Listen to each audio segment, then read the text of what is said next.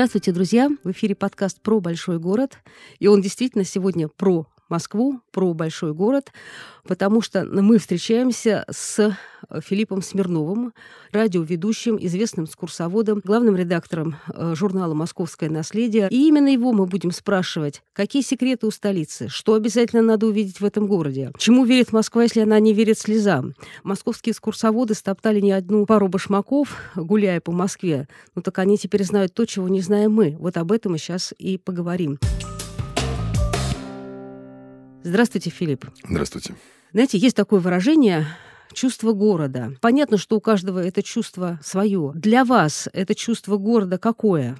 Чувство Москвы именно? Я думаю, что смешанное. Ну, отчасти потому, что я действительно родился и вырос здесь. Это, от этого никуда не денешься. Плюс к этому я коренной москвич. В стародавнем смысле этого слова стараюсь проследить э, историю своего рода и понять, как давно приехали э, мои предшественники. Что же касается э, именно как бы чувства города, то, понимаете, вот во время экскурсии я часто с этим э, сталкиваюсь, часто пытаюсь детям или там экскурсантам объяснить, для чего мы гуляем по городу? Я вообще очень не люблю слово экскурсия и лекция. А какое да. хорошее ну, слово? Прогулка? прогулка? Конечно, прогулка. Мы прогуливаемся. В этом нет ложного пафоса. А в этом нету, э, в этом слове нету какого-то такого, знаете, ощущение всезнайства, энциклопедичности, а наоборот, э, наступает то самое, к чему я всегда стремлюсь. Э, наступает удовольствие. Удовольствие и деятельное размышление. Потому что город, когда ты научаешься его читать, дает тебе возможность узнать себя самого. Потому что, ну, я сам себе иногда отвечаю на вопрос, почему я возвращаюсь в тот или иной район чаще, чем в другие. Почему?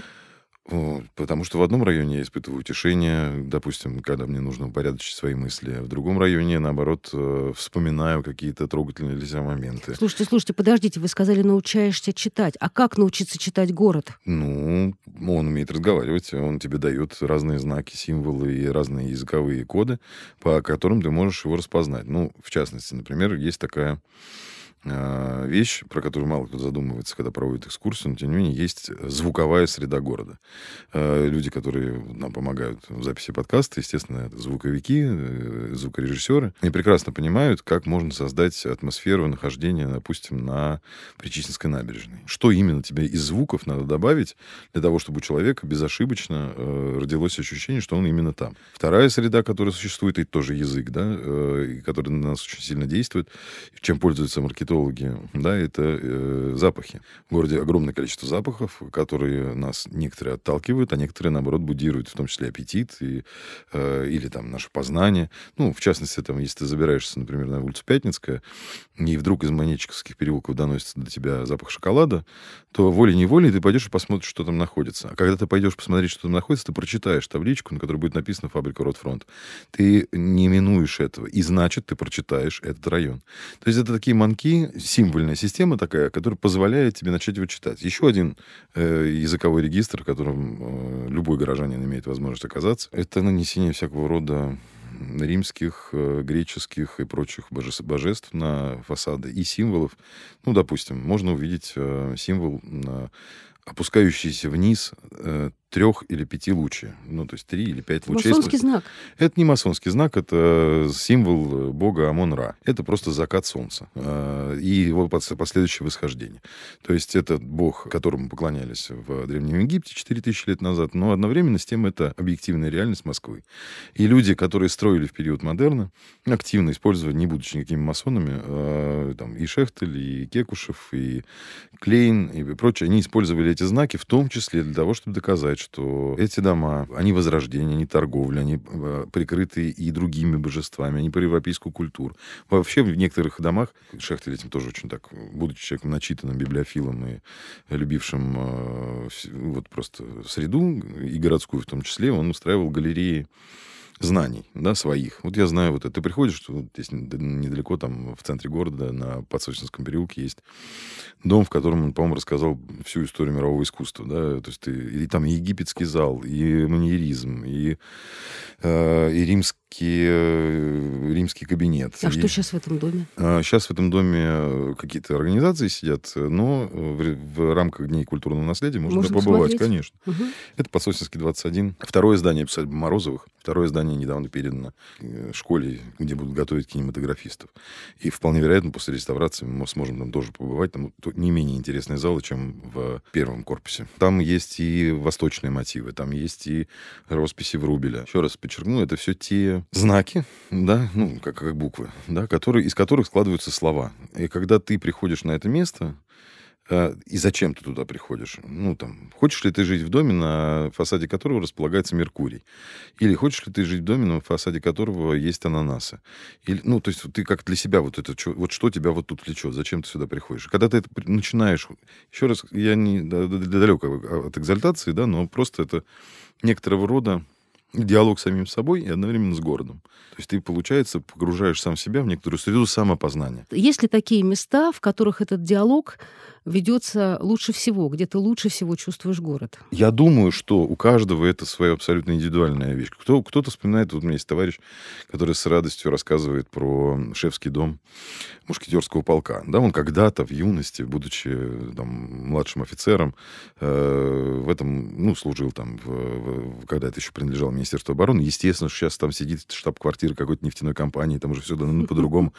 Но вопрос не в этом. Он всегда с, с, восхищением рассказывает о том, как Павел построил мушкетерские казармы, и как он сделал при них такой замечательный шефский дом, красивейший, и там такие подвалы, и там только вот это. И вот, и вот человек ему этот все, вот этот уголочек Москвы, ему про него, да, и про его муштру, про его жизнь, про его юность. И поэтому туда возвращается. То есть каждый из нас на самом деле строит, создает свой город и в нем живет. Конечно, конечно, я убежден в этом. Э, Москва это вот такая матрешка, в которой столько эпох, столько разных складов спрятано. Так по-разному жил город за всю эту историю. Вот сколько городов в городе Москва? Очень сложно ответить на этот вопрос. Почему? Потому что, во-первых, мы про часть городов просто не знаем, не знаю, объективно, да, то есть, ну, э, когда-то, вот э, мы еще сейчас с вами разговариваем, когда принято отмечать 875-летие э, Москвы. Ну, вот, ложь это? Ну, конечно, да, потому что когда Юрий Долгорукий приглашал э, Новгород-Северского князя к себе на обед. Он делал это, во-первых, в апреле, а во-вторых, э, приглашал уже куда-то. Это куда-то существовало. При том, что еще археологи, естественно, тоже знают, что существовало не одно, не поселение, конкретно принадлежавшее э, летописному боярину Кучке, да, а существовало еще несколько поселений, которые ну, например, на, на, высотка на Котельниках. Она стоит у слияния Яузы и Москва-реки приблизительно так же, как э, Кремль стоит у слияния Неглинки и э, Москва-реки. И? То, то есть равные условия. И, естественно, угу. что можно предположить и потом и доказать это. Можно помощи, там? Да, да можно здесь жить, можно тут жить, можно тут жить. Когда мы с вами прибываем в то же самое Дьяково, который очень любил э, Алексей Михайлович Тишайший, и рядом с которым э, возник загородный дворец Коломенской, мы же тоже там понимаем, что дьяковская культура, э, это показывает нам, что человек жил там и 2000 лет назад, и 2500 лет назад. И был ли там город? Ну, для этого надо, опять-таки, глубже забираться и пытаться понять, он там был или нет. Но поселений человека на территории Москвы, конечно, очень много. Как так сложилось, что именно вот этот маленький кусочек э, московского мироздания стал главным? Ну, тому что-то И собрал вокруг себя да, такие соб... земли. Да, с одной стороны. С другой стороны, одновременно с этим э, Москва всегда стремилась э, к децентрализации. И в эксперименты большевиков 20-30-е э, годы привели к созданию сразу полицентричной структуры города с целью преодолеть ее средневековую сетку. Ну, то есть Москва развивалась раньше коль, кольцами, да, и как большевики, наоборот, предположили, что если она будет так, так продолжать развиваться, она рано или поздно схлопнется. Подожди, генплан 1935 года, он подтвердил турдиальную структуру? Нет, он ее замкнул. Да? Он сделал, конечно, он сделал, например, магистраль, э, такую, скажем так, стрелу, направленную то ли в Москву, то ли из Москвы, э, в сторону Санкт-Петербурга. Да? То есть ну, у них была идея, что когда-нибудь в далекой перспективе два мегаполиса между собой соединятся. Колыбель мировой Москва-Питер, Да, Москва-Питер, да. Вот они предполагали, что это так будет. Это, в принципе, даже произошло. Потому что Сапсан идет всего 4 часа. Это, ну, для москвича, который тратит э, полжизни, стоя в пробках или там э, в поездах метро, да, это, ну, как, ну, 4 часа. Ну, ну что, да. Сел, позавтракал в Питере. Да, да, уже в Питере. То есть в каком смысле они ну, были не провидцами, но как бы это стремление показали. Ну, плюс к этому, как, как на, на, на планах были придуманы и другие кольца, но в то же время и другие хорды. Э, и Восточный луч, и, э, значит, ну, пронизывающие с, от Стромынки до э, Комсомольского, до, до проспекта Вернадского нынешнего, да, вот эта вот длинная магистраль, она про что? Она же тоже просто уперлась в Лубянскую площадь и, и не, не была реализована из-за войны. Но, тем не менее, она же это все тоже существовало. Так что, на мой взгляд, сейчас в Москве много центров. Да, угу. и вот эти много центров, ну, даже можно и пошутить, что 10 лет назад Москва неожиданно расширила свои пределы, а, и теперь жители центра, собственно говоря, это жители Южного Бутова, да, ну, в географическом Нет. смысле они Известное ровно, дело, да, центровые. То, то есть таким образом получается, что у каждого из людей в Москве есть некоторый свой город, а, ну, свой центр, свой центр и еще даже своя карта поговорим о тех, кто открывает Москву. Ее открывают и приезжие, и мы с вами, которые живем в этом городе. Но давайте начнем с приезжих. Что интересует тех, кто приехал сюда? Мы знаем, что существует какой-то стандартный маршрут, которому 50 или 60 лет уже. Назовите его, и расширяется он, меняется. Что интересует людей, действительно, которые приехали впервые видят Москву? Вы знаете, конечно, поменялись давно приоритеты. Маршрут был разработан, насколько я понимаю, к фестивалю молодежи и студентов а, в середине 20 века. А, маршрут касал, ну, как бы его сейчас произносят, в принципе, можно услышать, если ты хочешь, вы выходишь на площадь Казанского вокзала и слышишь э, в... Мегафон. Ну, мегафон, да, слышишь раздающийся звук, что мы сегодня, наш комфортабельный автобус может вас а, прокатить по улицам столицы, мы увидим Кремль, Красную площадь, ГУМ-ЦУМ, Детский мир и побываем на э, Новодевичьем некрополе. Э, вот, собственно говоря, э, те вещи, которыми гордится город, э, как кажется, гордится город. Хотя, с другой стороны, за последние 12-15 лет э, объем индивидуальных экскурсий, в том числе заказываемых приезжими, вырос э, значительно. И, естественно, что гиды предлагают совершенно интереснейшие маршруты. Что? Ну, слушайте, опять-таки, тут вопрос в, в том, что именно, какой запрос. Вот, например, у меня был запрос э, от жителей города Курган, которые приехали искать своих предков, которые когда-то жили в Москве, но потом отсюда, в результате там, разных событий 30-х годов 20 века, были вынуждены отбыть туда, где они сейчас живут. И, и, и ища бабушку с дедушкой, мы проехались по, по-моему, четырем московским некрополям. Плюс к этому они присовокупили сюда какие-то отрывочные сведения относительно проживания их семьи в городе, и, соответственно, мы побывали на тех адресах, которые касались этой семьи. Может поступить запрос более простой, да, когда приезжали одно из предприятий нашего города, ведет такую шефскую работу с детским домом под Костромой. И они э, решили рассказать детям о Костромичах, которые работали в нашем городе. И с тем, чтобы показать, что двери открыты, ключи у них есть в руках, если они вот будут Хорошая предпринимателями, идея. да, то вот они смогут... А вот нам, москвичам, что интересно? Москвичи в Москве, как каждый кулик, изучают конкретно свое болото. А дело в том, что один из самых серьезных ресурсов, который тратится нами с вами, это время. И у нас времени катастрофически не хватает. Если посчитать то количество времени, которое мы проводим для, э, ну, допустим, чтобы добраться с левобережной улицы, да, где мы живем, добраться до, допустим, работы на шоссе энтузиастов, где мы работаем, да, ну, положим, мы там столевары. Да, и вот, ну, ну, так не повезло. Вот у нас там есть квартиры, мы ничего особенного не можем сделать в этой жизни. Вот бабушке досталось. Мы, в принципе, затрачиваем в день 4 э, часа. Если мы тратим в день 4 часа, значит, месяц мы тратим еще больше и так далее. И мы считаем, получается, к концу нашей жизни, что мы 10 лет провели в дороге. Конечно же. А есть анекдот, что лучше всего-то в дороге. Ну да, с одной стороны, да, а с другой стороны, понимаете, и естественно, что у нас с вами не остается времени на Красную площадь. Нету, его нету физически. Угу. Поэтому мы куда пойдем? Мы, наверное, пойдем смотреть что-то рядом. То есть мы смотрим что-то рядом, потому что у нас нет времени, или потому что мы хотим понять э, ту среду, в которой мы обитаем? Мы хотим, да, мы хотим научиться ну, такой неправильный, наверное, термин, пользоваться городом вокруг нас. Мы должны получать от него удовольствие. А удовольствие только сознанием приходит. И более того, то, что мы не знаем, мы не можем мы полюбить. Да? Чайковский еще это говорил. Да, то есть, и, соответственно, если мы с вами где-то живем, у нас с вами тоннельное зрение, и ничего не видим, не понимаем, а зачем нам жить тогда на Левобережной? Мы должны от него отказаться. Но на самом деле это один, один аспект. А второй э, аспект касается э, чувство местного патриотизма. Оно же, ну, с чего начинается Родина? С картинки в твоем букваре. Э, картинка в твоем букваре может быть унифицированная общая, ну, с Красной площади условно. А, Вот. А картинка в твоем букваре может быть индивидуализированная, когда ты ее сам нарисовал. Да? То есть ты взял в свой букварь, на букву А написал что-нибудь, что касается, ну, конкретно тебя интересует. И когда ты начинаешь гордиться тем, что на соседней улице жил конструктор, тем, что здесь э, снимали фильм э, какой-нибудь там, а здесь были такие-то актеры, а здесь был, э, там, не знаю, пустили первый в Москве там речной трамвайчик, еще что-то. Ты вот эти какие-то маленькие осколки собираешь, и из них составляешь свою мозаику. И потом этой мозаикой начинаешь гордиться. С гордостью пересказываешь, узнав что-то. Музей коневодства, да, сходил в музей коневодства, который рядом с твоим домом. И потом с радостью рассказывают, что у нас картина лучше, чем в Третьяковке. Ну, это же правда. Это Э, правда. Да, да. И- Ну, не лучше, но ну почему? Делали, Мастера? дел- делали те же самые Те же мастера, самые, да, да. Те же самые мастера, и можно изучать мазок Коровина э, на основании там, портрета Ну, э, какого-то там замечательного... лошадей. Да, какого-то замечательного э, жеребца. А потом ты еще больше осваиваешь. Ты понимаешь, что это стародачная местность. Ты понимаешь, что Тимирязевская опытная дача, а не лес. И не парк. Ничего, это вот м, просто, да, красивые аллеи, но на самом деле это просто все экспериментальная площадка. Сельскохозяйственной академии для изучения поведения деревьев, э, назовем это таким, или роста деревьев. Да? И дальше, называя правильно, зная точно, где удивить э, девушку, за которой ты ухаживаешь, приведя ее там к мастерской э, замечательного скульптора, да, и показав голову Родины Мать. Хотя она находится за администрацией Тимирязевского района, местные, очень небольшое число знают, что он там есть. И им надо тоже показывать это.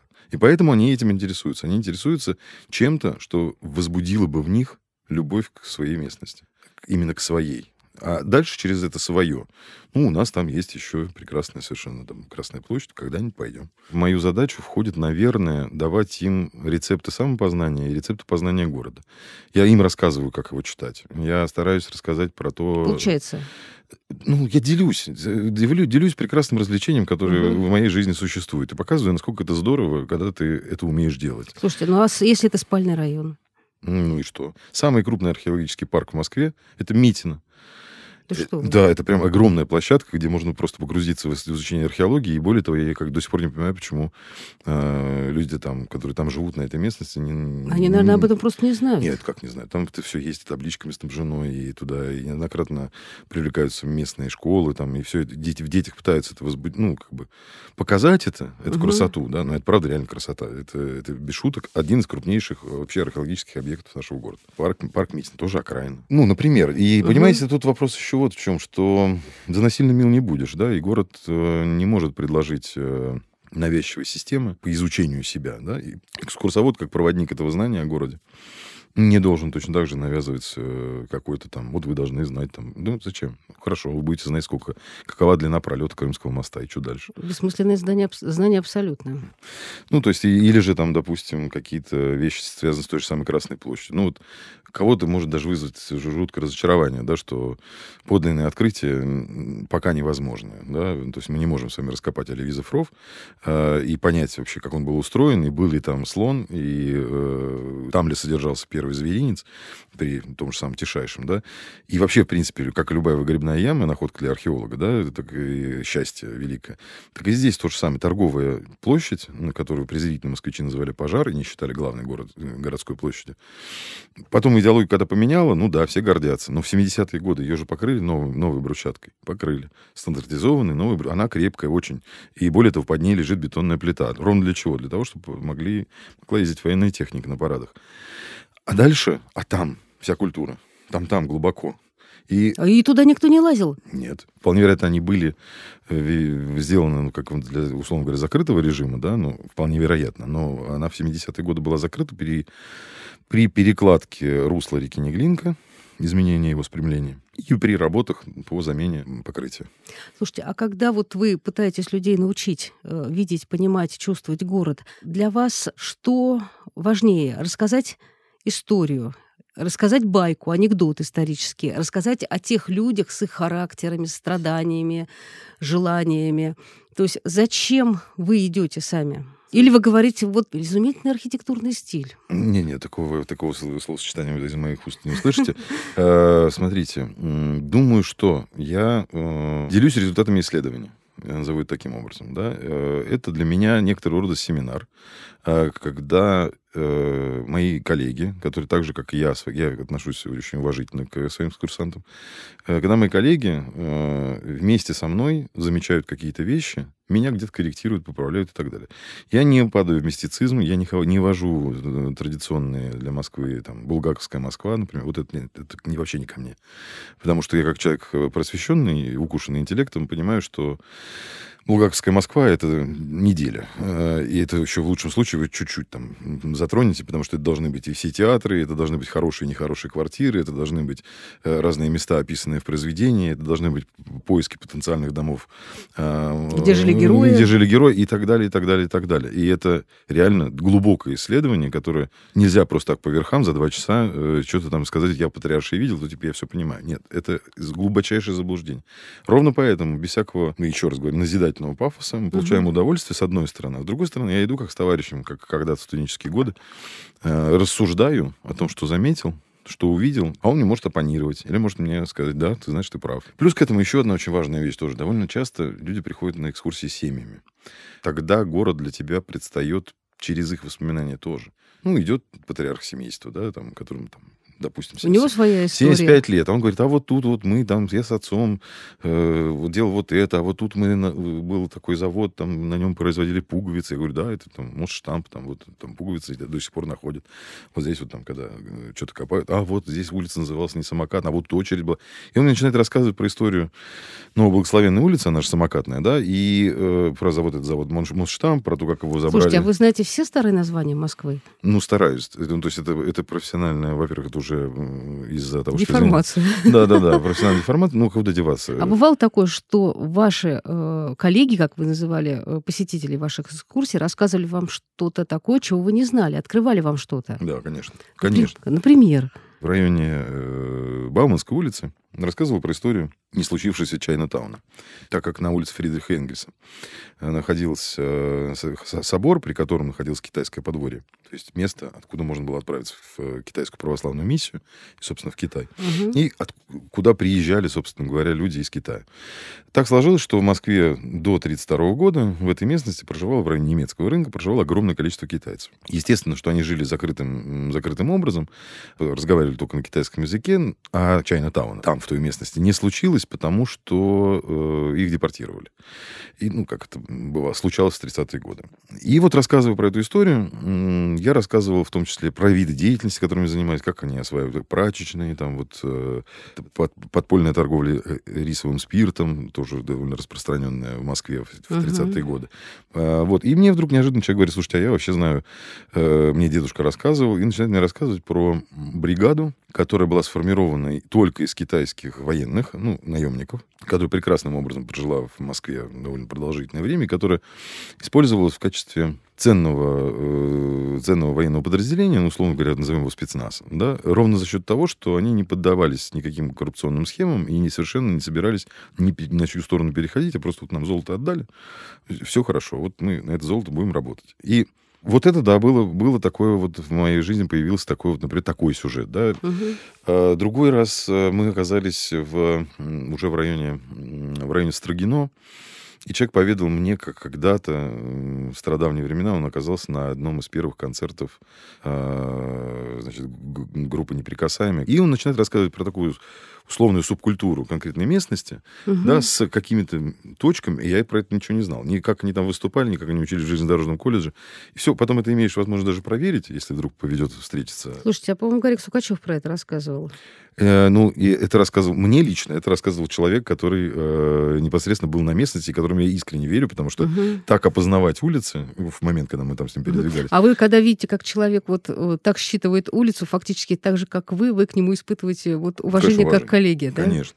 Да, их видно, их видно, они с радостью рассказывают, делятся. Иногда настороженно э, сначала, да. И, а наверное, потом... это какое-то уже другое качество жизни, да, когда ты так вот... Э, как рыба в воде? Эмо... Нет, когда ты вот эмоционально освоил это место, ну, да, наверное, ты живешь ну как-то по-другому. Слушайте, наверное, люди, которые знают про город, они в своей тарелке. Им хорошо, комфортно. Ну, угу. имеют, может, угу. даже только про свой маленький кусочек, да. Они как-то... Угу. Им от этого хорошо. Они могут, они знают себя и знают, что им сделать для того, чтобы себя, ну, как-то, условно говоря, устаканить, урезонить, не стремиться отсюда уехать, не говорить, что их Москва проживала, чтобы этого не было. А я знаю, что у вас есть новый маршрут «Ржавый пояс». Скрежещущее название. А что смотреть-то? Ну, во-первых, это не, это не один маршрут, это несколько маршрутов, цепочка маршрутов в, в непосредственной близости от э, третьего транспортного кольца и Московской окружной железной дороги. И, соответственно, мы туда, ну, там оказываемся и пытаемся понять, когда же именно эта территория пришилась к городу, да, или угу. для чего она городу нужна. Ну, то есть это цикл экскурсий. Одна экскурсия проходит непосредственно в поезде МЦК. Э, то есть радиомикрофоны, э, и люди ну, где-то стоят, рассредотачиваются по поезду, а я рассказываю, куда там ровно налево смотреть. Все это происходит довольно тихо, ну, то есть угу. ровно потому, что радионаушники да, дают Здорово. возможность. Вот, и люди глазеют в окно, и мы едем эти два, два с небольшим часа по МЦК, потом сходим на ту же станцию, с которой приехали, и следующий, на, на следующий день или там через некоторое время мы возвращаемся, начинаем уже детально рассматривать, э, когда, когда же все заржавело, да, и что, что угу. с этим произошло с огромным удовольствием люди ходят, причем ходят за, во многом за предпринимательскими рецептами.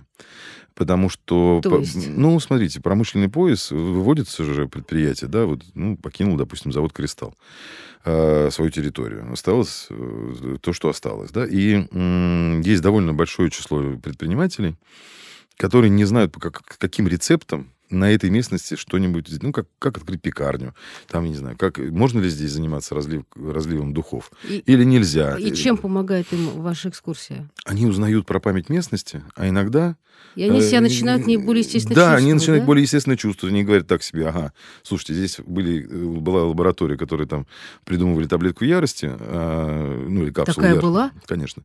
А, для того, чтобы человек мог в, в, в Великую Отечественную войну на заводе «Кристалл» Что, изготовить... была? Ну, не таблетка, а капсула она была. Это была жидкая на основе спирта э, смесь э, разного рода стимулирующих э, препаратов, которые могли э, даже раненому или сильном упадке человеку, э, духовном упадке человеку находящемуся, продлить путь. Ну, то есть он выпивал туда капсулу, или ему инъектировали ее, и он мог там еще там несколько суток идти, не смыкая глаз. И вот для того, чтобы вырваться из окружения или еще что-то, ну, делалось в основном для разведгруппы или для диверсионных э, разного рода подразделений. И вот когда они вдруг это слушают, они такие, ага, здесь такой рецепт был, а может мы здесь попробуем сделать там крафтовое пиво. Э, ну, я сейчас условно говорю. Ну, то есть вот какое-то такое... У того, что было, у того, что заржавело, есть какая-то энергетика, которая дает... Э, Безусловно. То есть это как вот, знаете, как вот сейчас э, все ходят и восхищаются замечательным проектом ГЭС-2. Ну, почему они им восхищаются? Потому что вообще непредставимо было, что можно на территории промышленного предприятия, занимающегося сделать не энергетикой, сделать не просто такую конфетку, а сделать вещь, которая не до, ну, вообще недоступна пониманию. То есть, ну, как роща по стене острова, рядом с ней какие-то трубы с фильтрами, там еще что-то, ну, как бы воздух, забираемый с высоты 76 метров. Ну, и такой, в смысле? И, и это все современное искусство. Одновременно с тем это старое здание. Ну, я водил экскурсии туда, когда это была просто ГЭС, да, ну, угу. окей, стоишь на мосту, рассказываешь там про историю, про Васнецова, Кузнецова, про его ученика, который там воспринял и так далее, про соляные склады, и все это рассказываешь, рассказываешь, рассказываешь. А подальше никогда в жизни не думаешь, что это может оказаться вот такой вот штукой. Сейчас все то, что ты рассказывал, ступает на задний план, и вообще, ну, сейчас надо рассказывать про то, что ты видишь. То есть Москва продолжает вас удивлять? Конечно. Ну, например, меня восхитила история с э, трамвайным павильоном, да, когда девочка-предприниматель, ну, не очень такого широкого, высокого дохода, ну, просто предприниматель ИП обычно, по программе «Рубль за метр» взяла и отреставрировала трамвайный павильон э, на Красностуденческом 27. И когда я ее увидел, ну, то есть я-то думал, ну, где какие-то там, где-то что-то происходит. Но когда я увидел, как маленькое временное ну, пространство э, в 47 метров квадратных может сделать так, что экскурсионные маршруты изменяются и начинают туда ехать. И более того, она, видимо, там собрала последние деньги для того, чтобы сделать эту реставрацию. Ну, то есть это как угу. бы... И когда она в результате обрела пространство ну, для, собственно, ведения бизнеса на 49 лет по цене рубль за метр, но плюс к этому еще вдруг повернула... Вот земля налетела на земную ось. Э, то есть, ну, что-то случилось, из-за чего абсолютно депрессивный кусок Москвы куда, где вообще встретить экскурсионный автобус было невозможно, ну, нет там повестки. Угу. И вдруг люди там, бац, смотришь, автобус уже там, ну, даже вплоть до того, что властям бы э, района э, площадочку сделать для, парковочную для, для автобусов, потому что ну, они не нарушали правила дорожного движения, ну, не мешали трамваю. Вот, например, вот это тоже вот открытие, фантастика, интереснейшая uh-huh. вещь. Еще недавно так сложилось, что в результате подготовки определенного рода материалов для реставрации я оказался на территории винзавода, но не там, где все привыкли ходить. А где? Да, а между винохранилищем.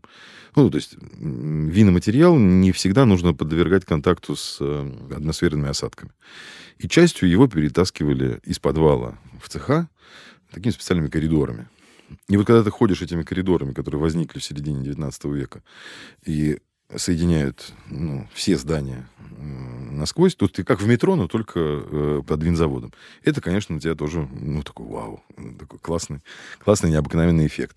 Еще тут, ну, это уже просто, это такая, не, не хотел бы, чтобы прозвучало как реклама, но, тем не менее, у меня очень глубокое впечатление произвели энтузиасты, которые, опять-таки, рядом с Пятницкой улицей, в бывшем архиве МИДа э, сделали в подземном сооружении, ну, рассказывают про инженерию позднего Советского Союза и про хранение сведений в бункере. Коммерческая история, они за деньги берут, но там 42 метра под землю пешком можешь спуститься, это фантастические ощущения. Э, все цивильно, все работает, все, все классно, и ты восхищаешься строительным гением, в том числе ты понимаешь, что все еще не изучено, и что по-прежнему э, пространство Мирового океана огромное, Московского Мирового океана огромное. Вот мы начали разговор с понятия чувства города, а характер у города есть? Какой он? Да, опять-таки, он сложный характер. И, и, может быть, знаете, как довольно часто бывает в личности... Характер мужской или женский?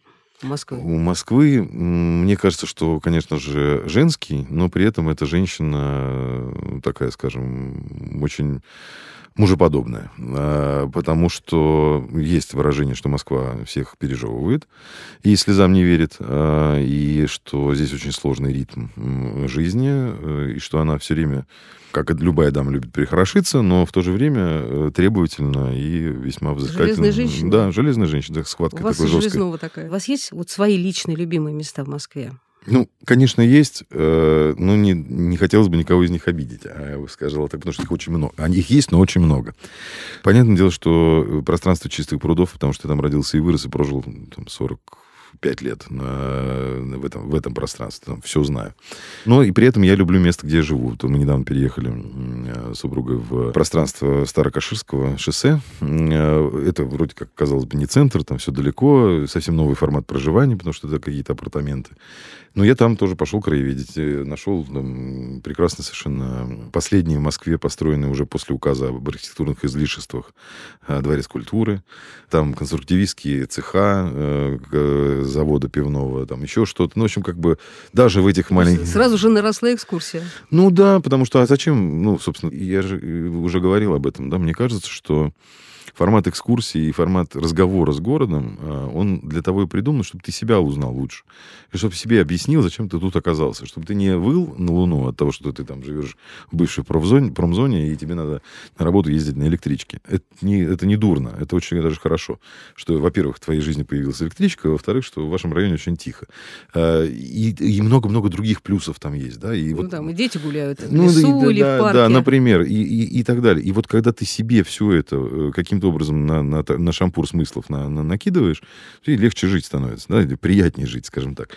Ну и все-таки возвращаясь там любимым, нелюбимым Любимым. местам, да, думаю, что это пространство нескучного сада, при этом не, не, скажем, и не только общепубличная часть, но и э, ближе уже к Андреевскому, ну, куда меньше народ заходит там. Именно вот эти овражистые аллеи, мне больше нравится, чем там, гомон на, и на набережной. Да? Ну, просто потому, что мне нравится там, что называется, бывать. Э, наверное, это пространство, как раз я уже тоже упоминал, э, Дикого городища. И, может быть, даже еще напротив, на противоположной стороне Переверинская плотина. Мне нравится мощь, мне нравится вот эта вот э, ну, сила победы человека над стихией.